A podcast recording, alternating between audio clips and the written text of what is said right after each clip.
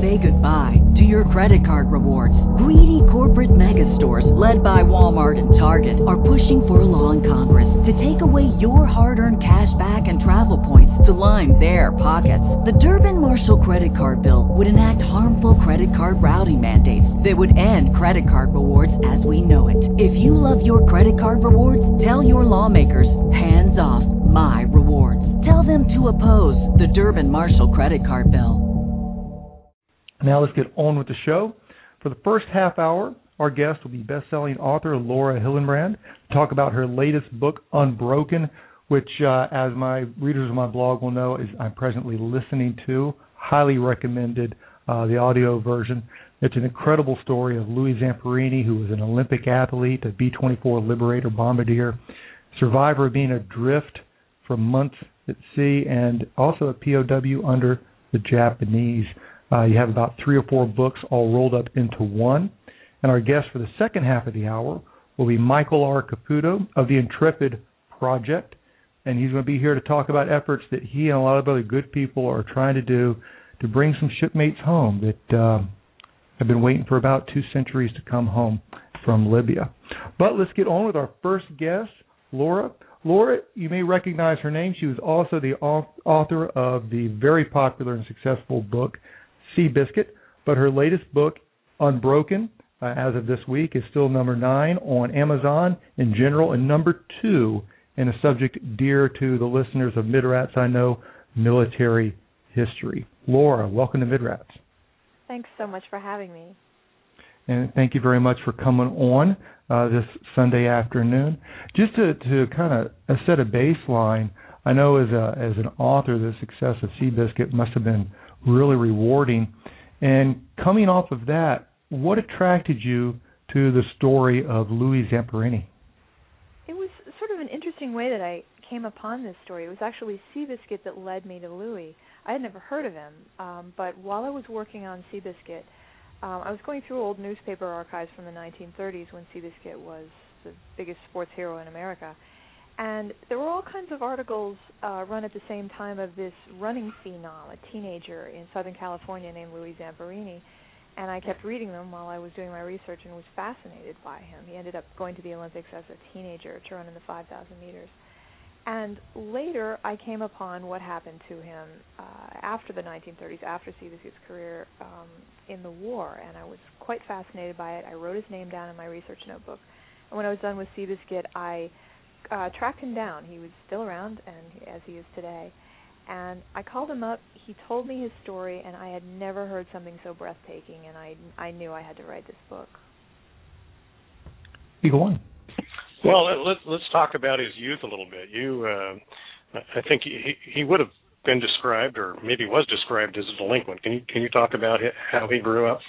Yeah, Louis was about the worst kid you can imagine. Um he was uh he was absolutely impossible. He would break into his neighbors' houses and steal their food and uh he he was constantly stealing things all over his town. He was always getting stopped by the police. Um he was brawling. He was just just a difficult kid and uh it was running that turned him around actually. His his brother thought the one thing my little brother has is getaway speed and uh, he he cultivated that in Louis, and and they discovered that Louis was not only a good runner, he was one of the greatest runners in American history, and um, set the uh, the world record in the mile for for a high school student, and uh, just kept going from there, and made it to the Olympics at only 19 years old, uh, the youngest distance runner to ever make the team, and and perform beautifully there. He was actually um, hoping to make the Olympics in 1940 when he would have been a really mature athlete and would have had a shot at a gold medal, but the the Olympics were canceled because of the war, and he went into the Air Corps, and his whole life changed. I think the um, one of the the when I started reading the book, I never thought I would do this, but I think as many people do who um, who have young children, especially those who have lots of sons, are a lot of people that are under a lot of stress because nowadays, um, especially young boys with uh, energy and focus problems, they try to classify them, they try to label them, and um, you know, there's a lot of arguments where we're over, over medicating our kids. And I think the you know, the first part of of Louis' story should really be something that those people, even if they don't have an interest in in the rest of the book, should read. Simply, I, I think that's a great example of uh, sometimes you just got to find the right thing for something to focus on. And I also thought another inspirational part of the story that you brought out was um, the athlete in him, and because at 19 doing what he did, and I thought you explained it real well in the book that for the type of, of distance running he was doing, people really don't hit their prime until their mid 20s. And of course, you know, 36 plus 4 is 1940. So he would have been, I believe, was it 23 or 24 at the 40 Olympics that went from Tokyo and then was supposed to be in Helsinki, uh, and none of that took place. But he continued to try to to keep in shape and to keep that focus um, all the way up into the point that when he was in a POW camp, the fact that he was Olympic, they uh, almost used that against him. H- how did the that that running and that that feeling, that attitude, how did that sustain him through it, all these experiences he went through?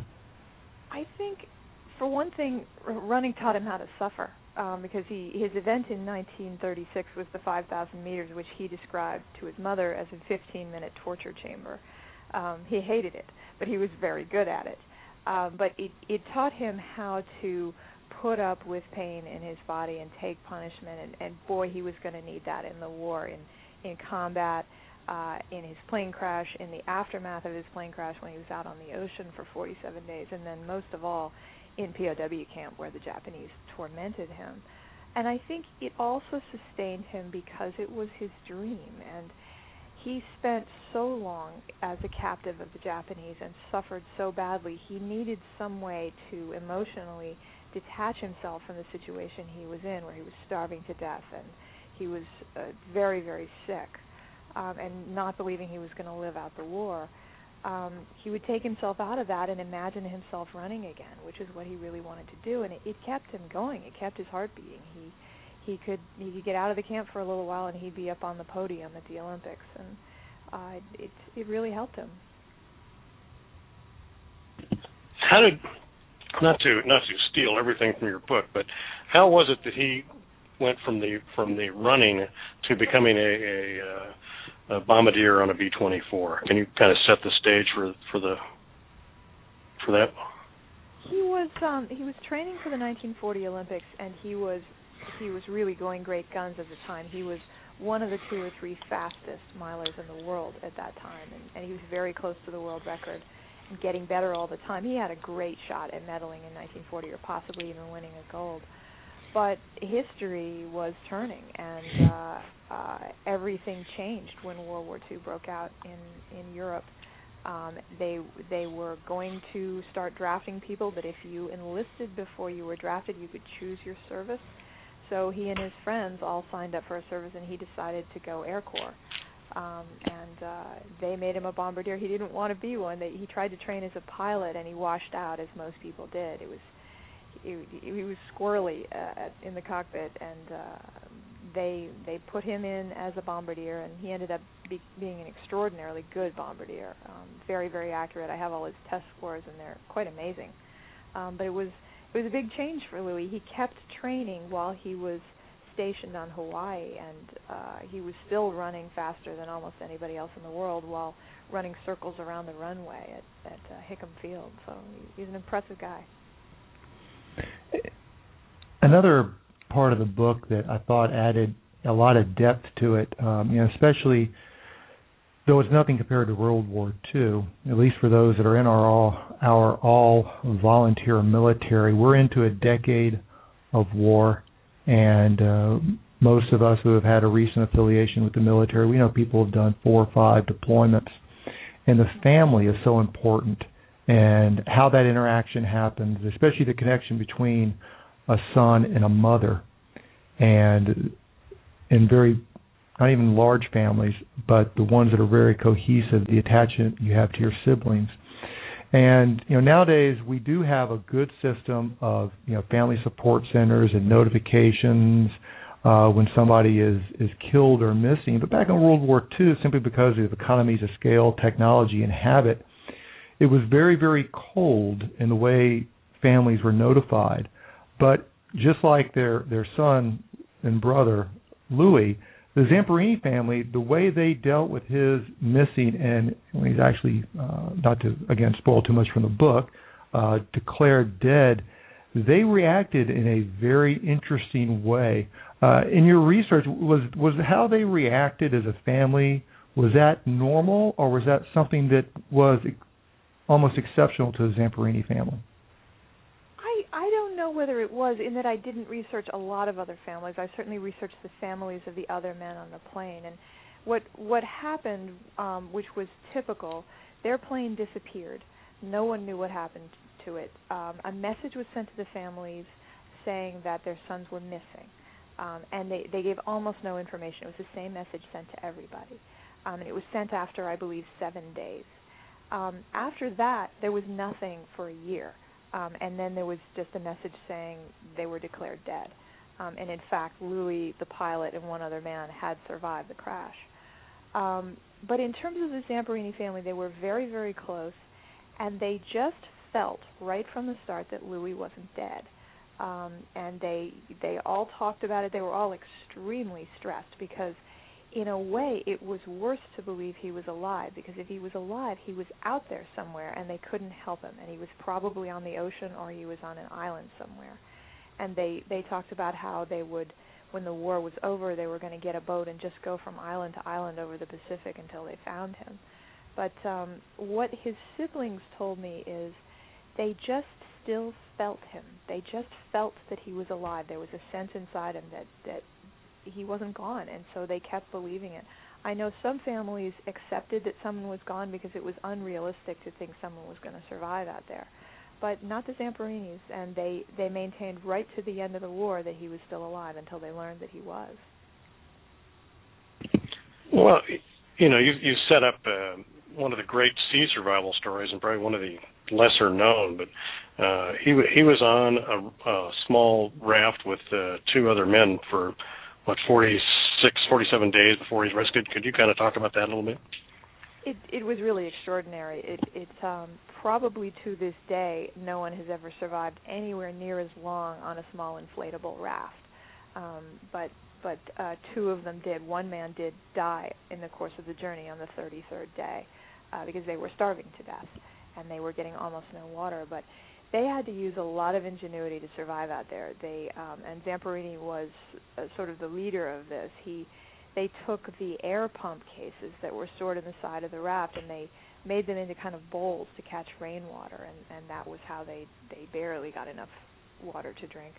Um, they figured out how to wrestle sharks on board the raft and they used a pair of pliers that they had on the raft to cut the sharks open and eat the the liver, which was the only thing they believed was edible on them.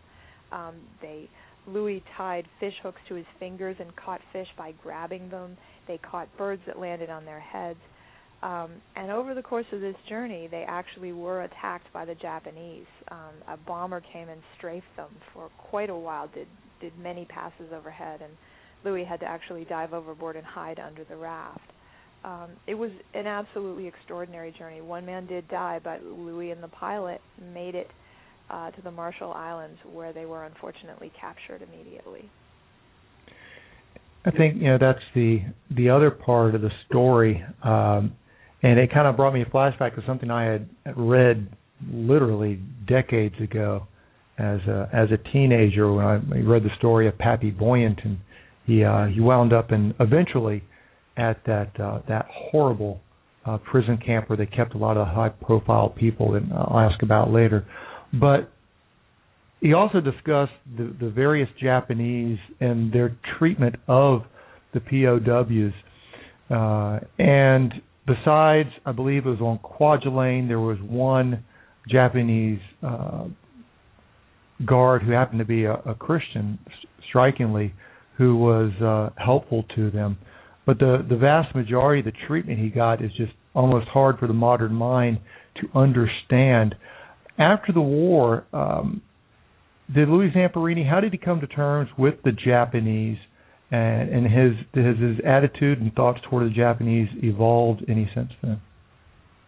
Well, he had like a lot of former POWs, he had tremendous emotional problems when he came home. He had been so tormented, um, especially by one particular guard that they nicknamed the Bird, who singled him out and, and just uh, was ghastly to him throughout the war. Um, I don't know that Louis had a problem with Japanese pe- people in general, which many POWs did. Um, it was just difficult for them to hear the Japanese language. It was difficult for them to see Japanese people because they had been so traumatized.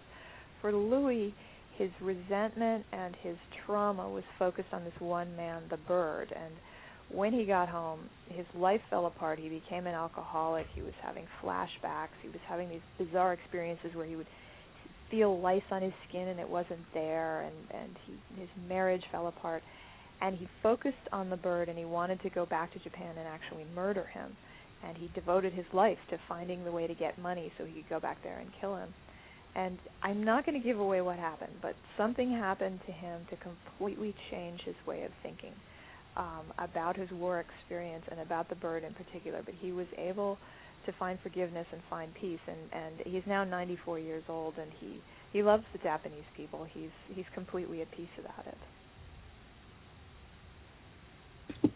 Out of the out of the many lessons that we should have probably learned from our uh, POWs who came back in World War II, we, we seem not to have learned the the uh, PTSD uh, lesson. Uh, can you, is is there a connection here that we should have made and, and didn't make? in after World War II, and I'm sure after World War One also, it, one of the great tragedies to come out of the war is that many, many people, um, servicemen, were just terribly traumatized and and they were suffering terribly, and the military had no idea how to deal with it, and it wasn't taken very seriously. This was consistent with all the POWs I interviewed; they just couldn't get any help. Um, it's much better today, but I I did a great deal of research on the long-term emotional effects of being a prisoner of war, and and it was staggering how bad it was. How what percentage of these men became alcoholics? Um, in one study, it was 80% of them, um, especially men who were held by the Japanese. It was much worse for them than those held by the Germans. Um, and one thing that became very clear to me in working on this book is that this is something we have to take every bit as seriously as physical injuries because these men, in fact, are physically injured. I think their brains are changed by the experience. And we need to respect that and give them as much help as we possibly can, not just in terms of what the military does, but as a society, how we receive them back and uh, how we respect the suffering that, that many of these people endure when they come home, both from being prisoners of war and just being in the service, being in combat. The um, I think that that's one of the things is as listening to the book. Uh, listening can be a little bit of a different experience than than reading a book, uh, but uh, the book's been keeping me great company while I spend a lot of time on the road. That w- when you read the story of Louis Zamperini, it it literally reads like a piece of fiction, but it's true which leads into a topic. I mean, there are so many stories out there that are factual, true, well documented. You have the ability to research them uh, that just don't get told, much less within the living uh, time of somebody. And when you see pictures of Louis Zamperini um, in the last few years, there's a great picture of him standing in front of a B-24 with a big old smile on his face. He's wearing his jacket, the whole nine yards. When when you started researching and you got in touch with with Louis Zamperini, was he surprised that that somebody wanted to tell his story, that you wanted to tell his story, and the the breadth that you covered it? Uh, what was his reaction when you when you started talking to him? He was he wasn't surprised in that he's actually been going around ever since the war. He's a public speaker now. That's pretty much his career, and um, so he, he has a lot of interest in his life when when he goes anywhere people want him to tell his story so he's accustomed to that and he's he's certainly not uh surprised that anybody wants to tell his story um it it is to me the most extraordinary true story i've ever heard.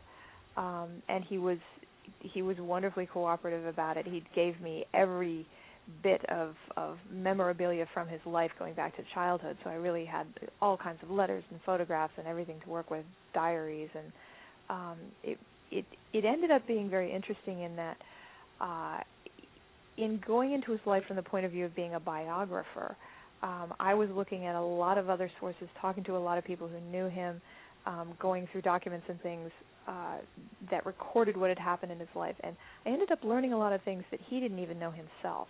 And so we were having these wonderful conversations where he couldn't wait to hear what I had discovered that week, um, and that was a big thrill for him. He's there's a lot of questions that had been in his mind all these years that I was able to answer for him, and, and so it was it was really a thrill for us to work together. When when you write a biography like this one, um, what do you take away from it? Do you do you does it does it make you a better person, or what what is the reaction that you have as a, as an author, go, uh, working with a, a man like this? Sure. This particular one, I, I'm I have never been in the military and uh, have not known very closely anybody in the military, and so this was a real immersion for me in the experience of men and women in World War II, in every part of it, in training and in the Air Corps and in air combat, and then for prisoners of war and and for for people who ended up on rafts, which actually happened all the time. Uh, so many planes went down.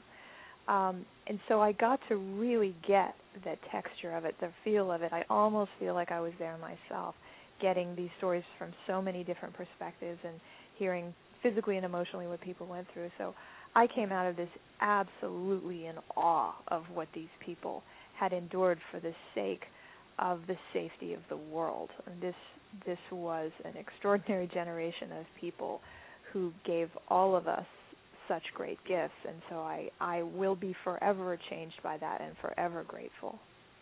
I thought there was a, a, a little tinge, you know, nothing that is, is shocking, but when you're reminded of it, you always kind of nod your head a bit.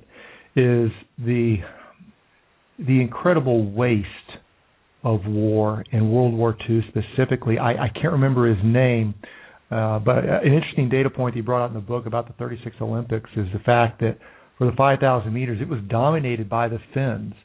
And of course, the Finns took World War II, II in the teeth uh, right from the beginning. And the the great competitor in that Olympics uh, was actually killed during the war. And I'm sure because of the age that you were looking at with those athletes, a lot of Louis' uh, fellow athletes also found themselves in the war. And there was a comment about the Japanese in the 36, how they were actually the most popular people to be with in the 36 Olympics uh, because they were always given the gifts. And I've I've worked with the Japanese military, and they always give you the best gifts. They're still like that. um, does does Louis still have many of the people that he competed with and ran with in the 36 Olympics that are still with us? And how does that impact his life compared to his uh, experience in the military and as a POW? I don't believe that any of the people that he knew at the Olympics are still around. I interviewed a couple of them, and I believe they have both since passed on. Quite a few of my interviewees, 13 of them, have died since I finished working on the book. So he, there is just there's no connection left for him to to that time and those people. They're they're gone. And actually, just a few days ago, I uh, I called him up to let him know that uh, his best friend from the war has just died last week, um, Frank Tinker uh, who's a, a fairly big person in the book, and and Louis' reaction was, "I'm the only one left." And it, it's it's true they they are they are gone those people and especially those from the 36 Olympics because that was such a long time ago now. Um, but it's uh, it's it's a generation that's rapidly retreating into history now. There's there's not a lot of them left. When when you uh, started this book, how how long did you envision it would take, and and how long did it actually take? well, um, I guess I didn't think a whole lot about how long it would take. I'm I'm one of these people who would just I just decide I'll go until the trail runs out. I, I like to chase down every tangent. I go a little wild with research. I'm obsessed with it. So I, I don't know that I thought this will take me two years or three years. It ended up taking seven, um, and Louis was very patient um, and it was it was worth it. I I would have gotten it done sooner, but I I, I had some serious health problems, and I had to back off a whole lot. And my publisher, Random House, was wonderful about that.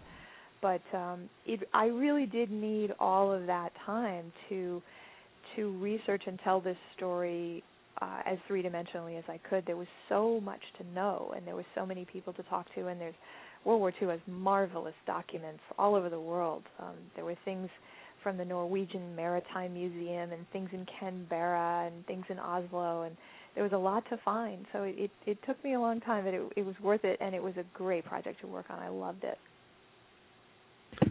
Well, uh, you've listed all the places I'd like to visit. And did you did you uh, what what kind of projects do you have now? Are you, are you working on another book, or, or what what are you up to? Well, I after the book came out, I started hearing from many many um, children's librarians and teachers who want to see this book made into a young reader edition for kids around 11 years old um, to introduce them to the Pacific War, which is almost never taught in our schools. I mean, World War II to the American school kid is Europe. Nobody seems to know that actually there was a more hellacious war going on in the Pacific. So now what I'm doing is is I'm adapting it for a younger audience. Um, and I do have another project in mind after that, but I'm not telling. we we can't crack that code. Um, no. okay. Yeah, that uh, writing for kids would would uh, is, is that uh, have you started that yet? Is it is that much more of a challenge than you thought it might be?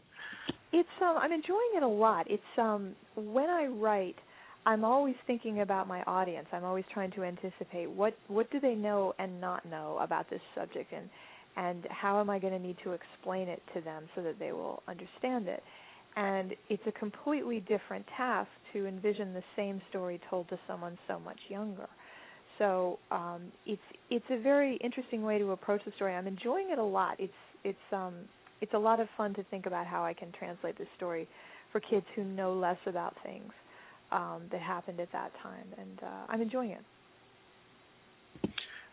One, you, one of your earlier answers kind of raises the question: Why, out of all the books that have been written, why are we so focused on on the war in the Atlantic and in Europe instead of one what actually happened in in the Pacific War? It's um it's hard to say. You know, I don't really know why that is because it if you do the research, you start realizing that the war in the Pacific was just just horrendous. It was just so difficult.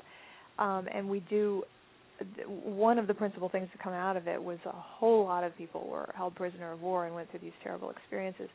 And I think when people are as traumatized as these men were, they don't end up talking about it all that much. This was a consistent thing with former POWs. They didn't want to talk, um, and I, maybe that's part of it, and maybe it's part of it also with the the uh, men who were in combat. Uh, you know, I don't know that you want to talk about what Iwo Jima was like or Okinawa.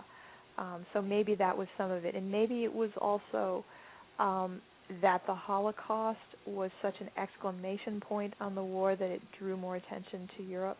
I'm not sure though. It's that's a very interesting question, but it is consistently true that people know the European War far better than the Pacific War. I thought that was uh, another great thing uh, about your book is to bring attention to that Pacific the- theater. I know, you know, HBO last year did the Pacific that tried to do for the Pacific what Band of Brothers did for uh, the European theater, but it was such a different war such a brutal thing, and, and it almost uh, I know a couple of people have said, and people look at you funny when you when you put it that way, but you know the Nazi POW camps were vacation camps compared to what the Japanese did to their prisoners of war, and I think it's a a, a great thing to bring attention to um, uh, theater that, that, like you said, is is in the background. And over in the chat room, and plus a couple of commenters uh, that have emailed me since I put up the post about the show. Um, uh, the question they're asking is, what are the what what are the opportunity or the chances here that we might see Unbroken made into a movie? Has anybody been talking to you about it? Because it, it like I said, it almost reads like fiction, but it's true. The uh, the chances are very very good. Um, Universal Pictures has um, optioned the movie from me, um, the the rights to to tell it as a movie um, and they have a, a director lined up and a writer lined up, and uh, it, it has financing. So I think at this point they're they're looking for somebody who can do the most difficult thing, which is play Louis. Um, and uh, but it, it looks very very good that a movie will be made, and I'm I'm excited. Louis is very excited. It it should be interesting. Yeah, that's got to be exciting, especially for a California boy like himself to uh, have the neighborhood industry do that for him. exactly. Well, I tell you what, well, I've uh, really enjoyed talking with you this half hour, and again, for all the listeners, um, and this this is all gratis me saying this. You you really should get the book, whether you want to read it or you want to listen to it. Uh, it's a true story that reads almost unbelievable uh, about a really unique person and the experiences he went through. And I think through his story, Laura, and something we've kind of touched on here, it brings attention to all those people uh, that served in the Pacific whose story is relatively unknown and uh, perhaps what will bring a little bit of attention to the service and sacrifice that they and their families went through through that incredible period of time whose people who participated are leaving us every day and uh, I wish you the, the best of success and we'll look forward to your next publication too. Hopefully, Thank won't be in so seven years. for having me on. Thank you, Laura. It's been, been very nice talking to you. Thank you. And just as a reminder for all of us that are joining us live or on the record, this is Sal from the blog Commander Salamander, along with my co-host, the ever genial Eagle One from Eagle Speak, and this is Midrats. We just got through uh, with a great 30-minute conversation with the author Laura Hillenbrand, uh, discussing Unbroken, her latest uh, book. Just an incredible story of Louis Zamperini and his experiences going, uh, growing up in California all the way through his experiences World War II and more. And we're going to uh, take a pretty sharp tack here, but it's on a, a similar topic and one that I mentioned on some of the promos to the show is we have the World War II generation as they leave us, and you know rightfully so. They've uh, received a lot of attention recently as they are leaving us.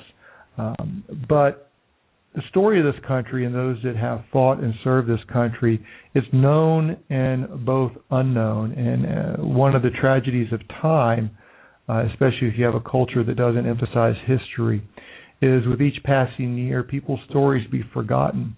And one thing that uh, in the post-Vietnam era everybody got used to is you see the POW MIA flag up there, and a lot of people say a lot of words, um, and there are some very good people that are doing some great actions to bring people home, uh, to let their families bury them in peace. Uh, but it's also usually very focused on the living memory. But for those that went to the school at the Naval Academy, know there's a thing called the Tripoli Monument that was uh, rescued um, back by, I believe, the class of 1947 started the push to rescue it that tells and uh, commemorates uh, six officers, not everybody, but six officers who died uh, off Tripoli during the Barbary Wars. And there's more to the story than that. And our guest to discuss it will be Michael R. Caputo of the Intrepid Project. If you're not familiar with the Intrepid Project, you can go over to my, my home blog, uh, click there, and read about the background. We brought Michael in today to talk about some of our shipmates, uh, some in known and marked graves, but others that are in unmarked graves uh, in Libya, and the drive that he and a lot of other people are pushing forward to hopefully bring them home. Michael, welcome to Midrats. Thank you very much for inviting me. And Michael, um, kind of like what you and I talked about before when we last talked. You know, some some people who are familiar with the you know the shores of Tripoli and you know maybe some people walking by have actually read what's on uh, the Tripoli monument there in Annapolis. Um, they know about some of the people, but they don't know about those that we have left behind. If you could please just just brief the, the listeners on why the Intrepid Project exists um, and who we're trying to bring back home.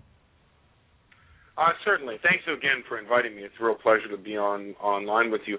Um, the you know the Barbary Wars uh, that that were uh, our first naval wars of our nation uh, were taking place at the very beginning of the 19th century, and uh, in fact uh, the song uh, the the Marine Hymn talks about those uh, battles on the shores of Tripoli. In fact, uh, Tripoli was the name of the entire nation of Libya at the time and uh, uh, the uh, the the Marine Hymn refers to another battle, but there was which was actually a Marine battle of uh, a sergeant who was historic and heroic in those times.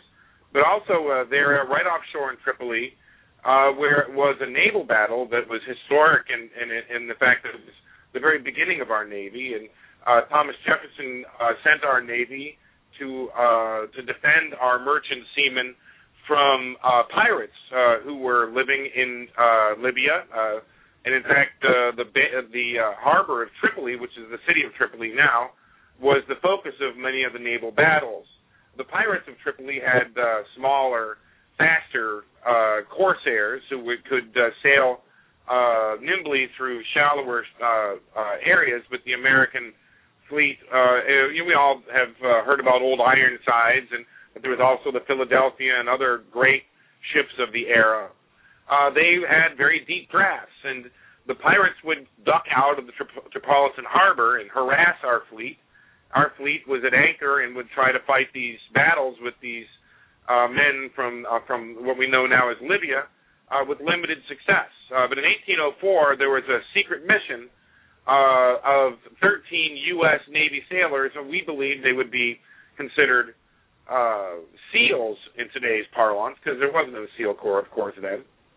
But uh, 13 men volunteered to take a captured Libyan corsair in under sail at night, but it was packed all the way to the gunwales with uh, TNT and ordnance and and uh, uh, uh, all kinds of anything that would explode.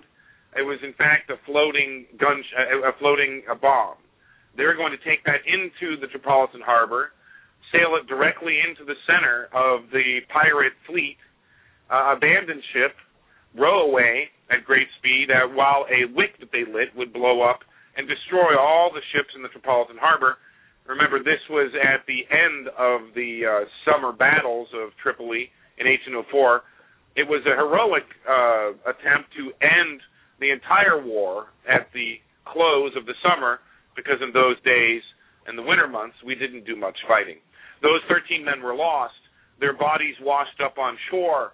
Uh, the, the, the Tripolitan king, the Bashaw, the king of the pirates, um, had their bodies dragged through the streets of Tripoli, then fed to a pack of wild dogs, and we had uh, nigh on uh, 300 American prisoners of war who he was holding on to at the time, who begged him to uh, allow, you know, to stop the, the the inhumanity and allow them to bury these 13 men, two officers and 11 seamen. Uh, they were indeed allowed to bury them. They buried them on the shore of Tripoli and in fact they buried them in two different graves because one the initial grave that they dug was not deep enough they had misjudged it they drove they dug two graves two mass graves and buried these 13 uh, naval heroes who we would today consider uh, U.S. Navy SEALs. Those gentlemen still remain there today. And the and uh, not to uh, the, the purpose of your project is to do what? Well, at the end of the day, uh, uh, these men were not buried honorably. In fact, uh, they were buried like animals, not like men. Um, and as you know, in those days, if you know your naval history, um, these missions uh, were not just for uh, uh, you know, to, they weren't just missions for your country. Back then, men fought for glory, and uh, they went, uh, they they gambled everything. They volunteered for a, a, a horrible mission. Uh, they uh, they were uh, met an inglorious end. Uh, they were buried like dogs and mass graves. And, and uh, I first met in 2005 the people of Somers Point, New Jersey, uh, who were uh, bound and determined, and had been bound and determined for 200 years, to bring home the master commander of the Intrepid. His name is Richard Somers. He was the commander of the the ship that was exploded in Tripoli's harbor. And uh, since 2005, our our uh, mission has been uh, to bring back all 13 men. We know where they are now. Uh, we didn't know where they were at the time. Uh, we know where they are now. We want to bring them home and bury them with honor here in the United States. I think the you know the the 2005 I think should have had everybody's ears perk up because this effort you know predates uh, the present conflicts that we see in Libya could please take a moment and talk about the efforts with that um, the organization was having and the families were having with the Gaddafi family prior to the uh, latest altercations that have been taking place? I'll take you back an, another step. In fact, um, the efforts to repatriate these men began almost the moment that they washed ashore. Uh, the, the the two of the of the officers, uh, uh, Master Commander Richard Somers and Lieutenant Henry Wadsworth, were from prominent uh, Revolutionary War era families. Um, their families moved immediately to start trying to bring their their bodies home. In fact, there was uh, a declaration of peace sometimes uh, uh, soon thereafter, and the, the the Wadsworth family and the Somers family fought very hard to bring their men home, their boys home, but it never happened. And in fact, uh, what was then the War Department, what was then the Navy Department, what was then the State Department, refused to cooperate with the idea of bringing these men home. It just wasn't going to happen. The families, the Wadsworth family and the Somers family, fought on across 200 years to bring their their boys home, and it just never worked. It would wax and wane, of course, after 40 years of trying and finding no support in Washington, uh, they would lose heart. But then someone would be born who who was uh, dedicated to bringing the, these men home and became dedicated after learning their own history, their own uh, of their own uh, forebears. And uh, this went on and on for 200 years. But in 2005, I was actually working on a uh, a project in Somers Point, and I met some of the the, the newest generation of people who were working to bring these men home, uh, the descendants of Richard Somers. Now, they reminded me that Henry Wadsworth, the second in command of the Intrepid, is the uncle and the name and the, the the namesake of Henry Wadsworth Longfellow, the poet laureate of America, the author of The Ride of Paul Revere and so many other historical poems of that era. Uh, Henry Wadsworth Longfellow was named after his uncle because his his sister, Henry Wadsworth's sister, was getting married, was engaged to be married when he was killed, and she was heartbroken. And in fact, uh, many thought she was too depressed to go on, but she she went on and she married and she had a son who became Henry Wadsworth Longfellow. Their family was deeply involved. But in 2005, I was reminded of this when I first heard the. I, mean, I was told about this fight when I first heard the story. In fact, uh, actually at a, an old Seaman's bar in Somers Point, New Jersey. And uh, at that point, I, I I asked them what is you know what have they tried to do, and over and over they had tried to bring back these men through official government cha- uh, channels, and it never worked. They went to the Navy Department, to their congressman, to the White House. They went over and over across 207 years, and nobody ever did anything. Nobody ever followed through. So I told them, I said, actually, you should try going directly to the family of Muammar Gaddafi. Now, as you mentioned, Commander, 2005 was when uh, uh, uh, Gaddafi and his sons were trying desperately to court the favor of the United States and the United Nations. They were in the midst of negotiating the forswearing terrorism. They were in, in the midst of negotiating uh, giving up on their nuclear program, and we came in at that same time. And I, I, I, I, I signed up to be in charge of contacts with the Gaddafi family, and I spoke to uh, uh, Muammar Gaddafi and his sons uh, especially Saif Gaddafi, who was the head of the Gaddafi Family Foundation, about this idea. And I told them it wasn't America to Libya, it was the Gaddafi family to the Somers family to the Wadsworth family. It was a private effort, uh, not funded by any federal monies, and that we just wanted to come in and get these men and bring them home. And our uh, negotiations with the Gaddafi family started from there, and it actually bore fruit, and we were we were quite close to bringing them home. Eagle One. Well, well, um, have you have you found their their uh, you know exactly where they're located and you and you and you have a, a uh, is there a window now that we can we could possibly get them? Well, we we uh, we every every year we would you know I started in 2005. We started I first started uh, uh, talking with the Gaddafi family. In fact, we encouraged them to the point where they they sponsored a state-sponsored excavation of what we thought would be the site where these men would be. We were able to triangulate with information that we gleaned from the National Archives, from work of other great historians, historians across the years, and we gave them uh, kind of where we thought historically these men would be buried. And uh, in fact, they sent the uh, dean of the archaeology department of Tripoli to lead an excavation and he went there. He worked for some time, and he found, in fact, the gravesite.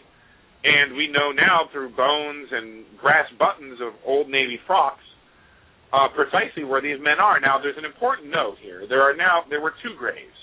There was the one where they placed all the men and and uh, they found that it was too shallow and they had to dig another. And the second one, they put the last five men. Those five men were actually discovered when a highway was being excavated by the Italian government. Italy was uh, was kind of the colonial power in what is modern day Libya in the 30s. Um, they they found the men. They interred them in what is what is now known as the Protestant cemetery. So five of the enlisted men are interred at the Protestant cemetery, which is a Libyan cemetery that is uh, in, in in grave disrepair. I mean, there's a lock on the gate. The gate hangs uh, askance, and and uh, you know people climb over the walls and through the gate as easily as as pie. And in fact, the wall itself is starting to crumble. We have five of our Navy uh, sailors there in a mass grave where they relocated them into a group grave, a shared grave, with a small plaque and that plaque was uh, later dedicated by the uh, a ceremony by the United States Navy. And uh, the other grave, however, that still contains the two officers, Henry Wadsworth and Richard Somers, remains uh, on Green Square, which is uh, beneath the feet of where uh, Gaddafi now has his anti-American rallies. When he has these rallies chanting "Death to America," the people that are standing there chanting, the the, the common people, are actually standing on top of our heroes who are buried beneath their feet under the sand and they have no idea that they're even there. But we excavated, excavated. we found them in May 2006. Uh, but shortly thereafter, uh, Israel got into a war with Lebanon, and the uh, and the uh, Gaddafi contacts we were working with said, "Let's cool this off until Libya, until the until the Israel versus Lebanon conflict dies down." And uh, so we let it uh, we let it cool off, and of course uh, now we find ourselves in a situation where there's a massive civil war. Uh, and uh, while we kept, uh, you know, we understand now where the bodies are. We kept our contacts within the the Gaddafi government. We now find ourselves in in the, the you know at the beginning of this year in a situation where everyone that we had negotiated with uh, was now in disarray. We don't even know where many of these people are. The dean of the uh, of the uh, uh, of the archaeology department of the Tripoli University uh, is actually someone we're having a difficulty finding nowadays uh, with the revolution that's going on there. So um, all these years we've been fighting to have this happen. 207 years many generations fighting to bring these men back. And in April, or I'm sorry, late March of this year, we received contacts from the chairman of the uh, House Select Committee on Intelligence his name is Mike Rogers from Michigan, a Republican. And he said to us, he said, I understand, uh, he knew the whole story. He had actually been to Libya as a minority member of the House Intelligence Committee in 2004 and actually discovered the graves himself, the graves that are marked in the Protestant cemetery. And as an Army veteran, decided it was an ignominious end to great American heroes and that one day he was going to do something about it. So he becomes chairman of the House Intelligence Committee this year January, as the Ameri- as uh, as uh, they took over the House, and it was, as one of his first personal projects, he wanted to uh, write a law to require the Department of Defense to bring these men home. He wrote that law. It passed. Uh, I mean, sorry, it went into committee, but um, he got into a disagreement with the United States Navy officers in the Pentagon, and instead of trying to pursue a separate bill, he attached it to the Pentagon budget and it passed the House, and it's now in the Senate. And while, in fact, the only opponent to this entire idea is the United States Navy. And that that's one thing that that I wanted to pull the thread on a bit because for those that serve, there's a lot of lip service, a lot of words that are said about sailors are our number one priority. We will never leave you behind. You will always remembered etc., etc., etc. and politics aside and general bureaucracies aside, one would assume that of all the entities out there, that the senior uniformed leadership of the United States Navy would be at the forefront to make sure that the remains of our sailors, regardless of when and where they died, if an opportunity presented itself, would be treated with respect, and if needed to be brought home, would be brought home as if they died yesterday.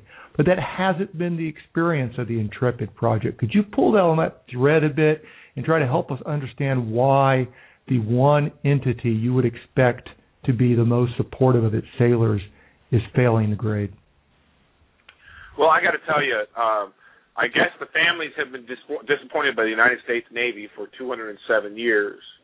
Uh, they have inquired, they have fought, they have cried. Uh, uh, Zilpah Wadsworth, the the mother of Henry Wadsworth Longfellow, wailed uh, and and just cried openly about this in the public, uh, begging for her brother to be brought brought home. And in the ensuing centuries, the United States Navy has always said no. And uh, you can understand at the very bottom of this, at the very base of this, especially in the modern, the 20th and 21st centuries, they they have rededicated themselves to bringing home the men who have died in battle, but they have only really focused on men who died in battle after world, you know, on World War II and and, and onward. So in fact, we have a missing in action and a missing persons office at the Pentagon that's focused on World War II and afterwards. And uh, included in all of that time period are tens of thousands of American uh, Marines, sailors, soldiers, uh, uh, uh, Air Force airmen who disappeared uh, and have never been found. Tens of thousands of them. And the MIA missing persons, MIA MP office of the Pentagon, is focused on, on finding those men and bringing them back. And Nothing before World War II. That's the hard stop. And uh, so we had problems. The families had problems all through the centuries trying to to bring the men back. The Navy kept saying no. Then laws were passed and they focused on World War II and forward. The Navy has said no, but that's because we only look at World War II and forward.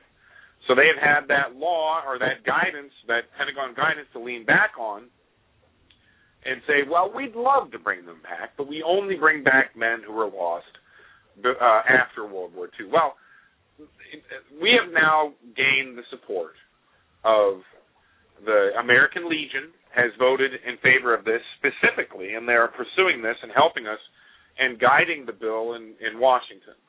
Uh, the Veterans of Foreign Wars have joined us, and they're helping guide the bill in Washington. Our biggest battle is in the United States Senate because we've already passed the House. And the bottom line is, we believe that the United States Navy is stuck on no because of one reason because they've always said no. They've always said, listen, we know where the men are. They're in a small cemetery in Libya. They're called it's called the Protestant cemetery. We have the key to the cemetery. We send somebody there once a month to weed the graves. Nobody actually repairs the masonry surrounding the small cemetery, and nobody guards it, and it's owned by the Libyans. But we consider that to be honor enough for these men, and they actually compare that graveyard to the graveyards, uh, the beautiful cemeteries of Normandy, which we own as a government, and we we take care of as as a nation, and we honor these men every year. Uh, not only with the ceremonies on the on the anniversary of the Battle of Normandy and all these other places where we have these cemeteries, but we honor them all year long by taking care of their gravestones and by and by and by watching over them just like they watched over us. Somehow or another, the Navy believes that this rundown little cemetery where five of thirteen men are interred is honor enough. They don't even talk about the graves that are under the feet of the people who are who are protesting America on Green Square, and we're talking about the majority of the men, the original grave site, and in fact, that's where the commander and his lieutenant are, are, are interred.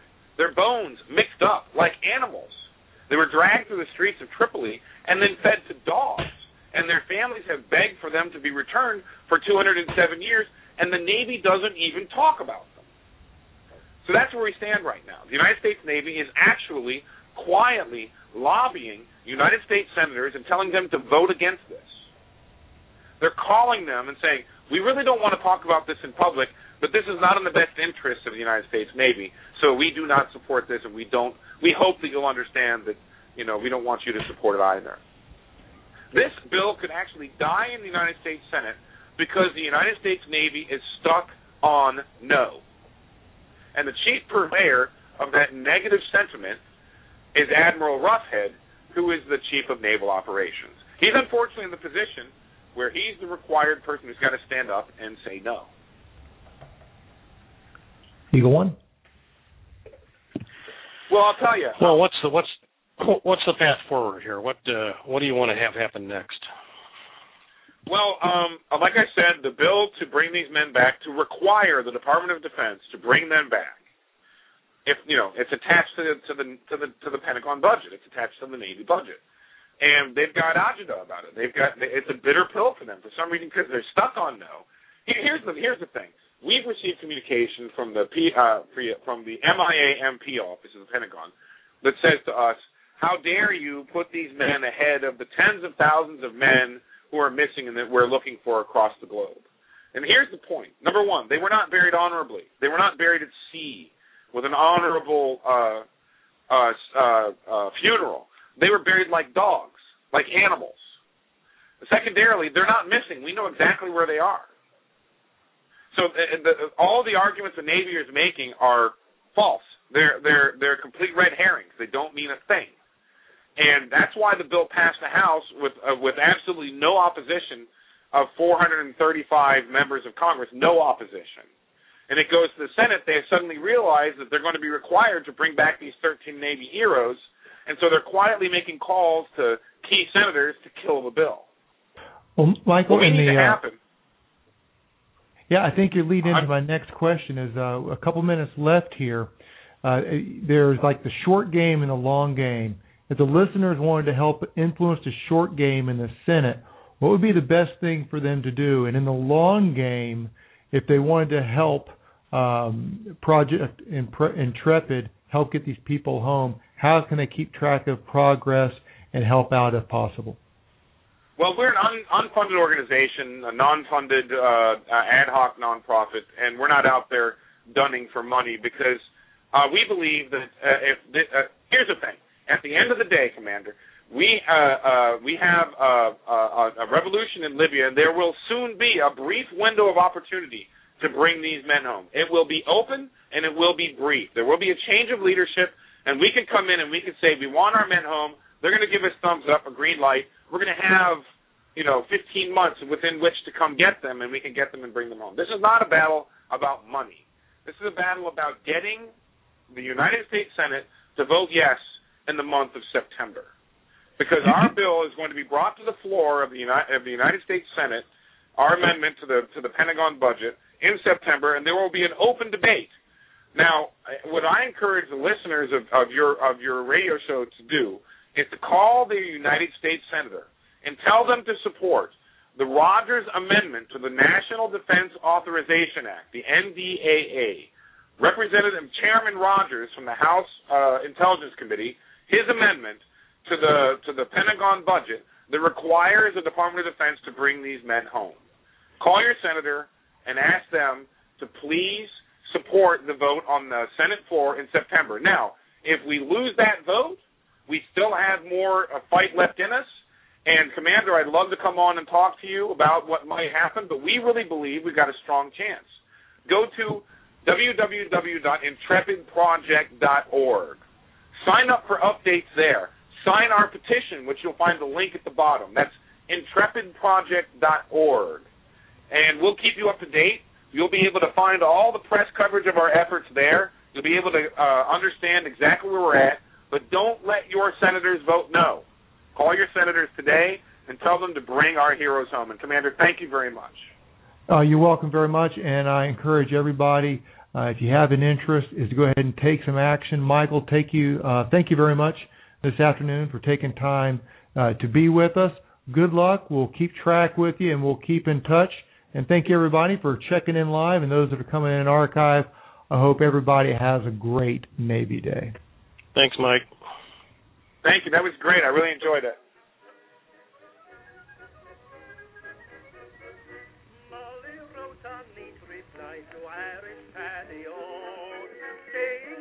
Maloney wants to marry me, and so leave the Strand and Piccadilly, or you'll be to blame.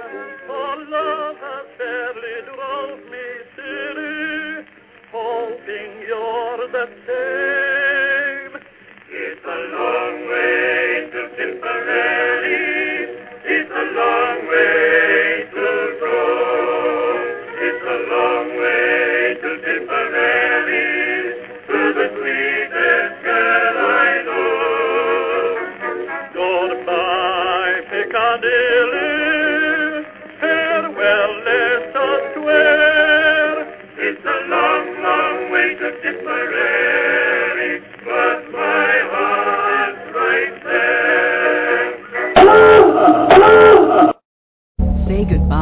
Your credit card rewards. Greedy corporate mega stores, led by Walmart and Target, are pushing for a law in Congress to take away your hard earned cash back and travel points to line their pockets. The Durbin Marshall credit card bill would enact harmful credit card routing mandates that would end credit card rewards as we know it. If you love your credit card rewards, tell your lawmakers hands off my rewards. Tell them to oppose the Durbin Marshall credit card bill.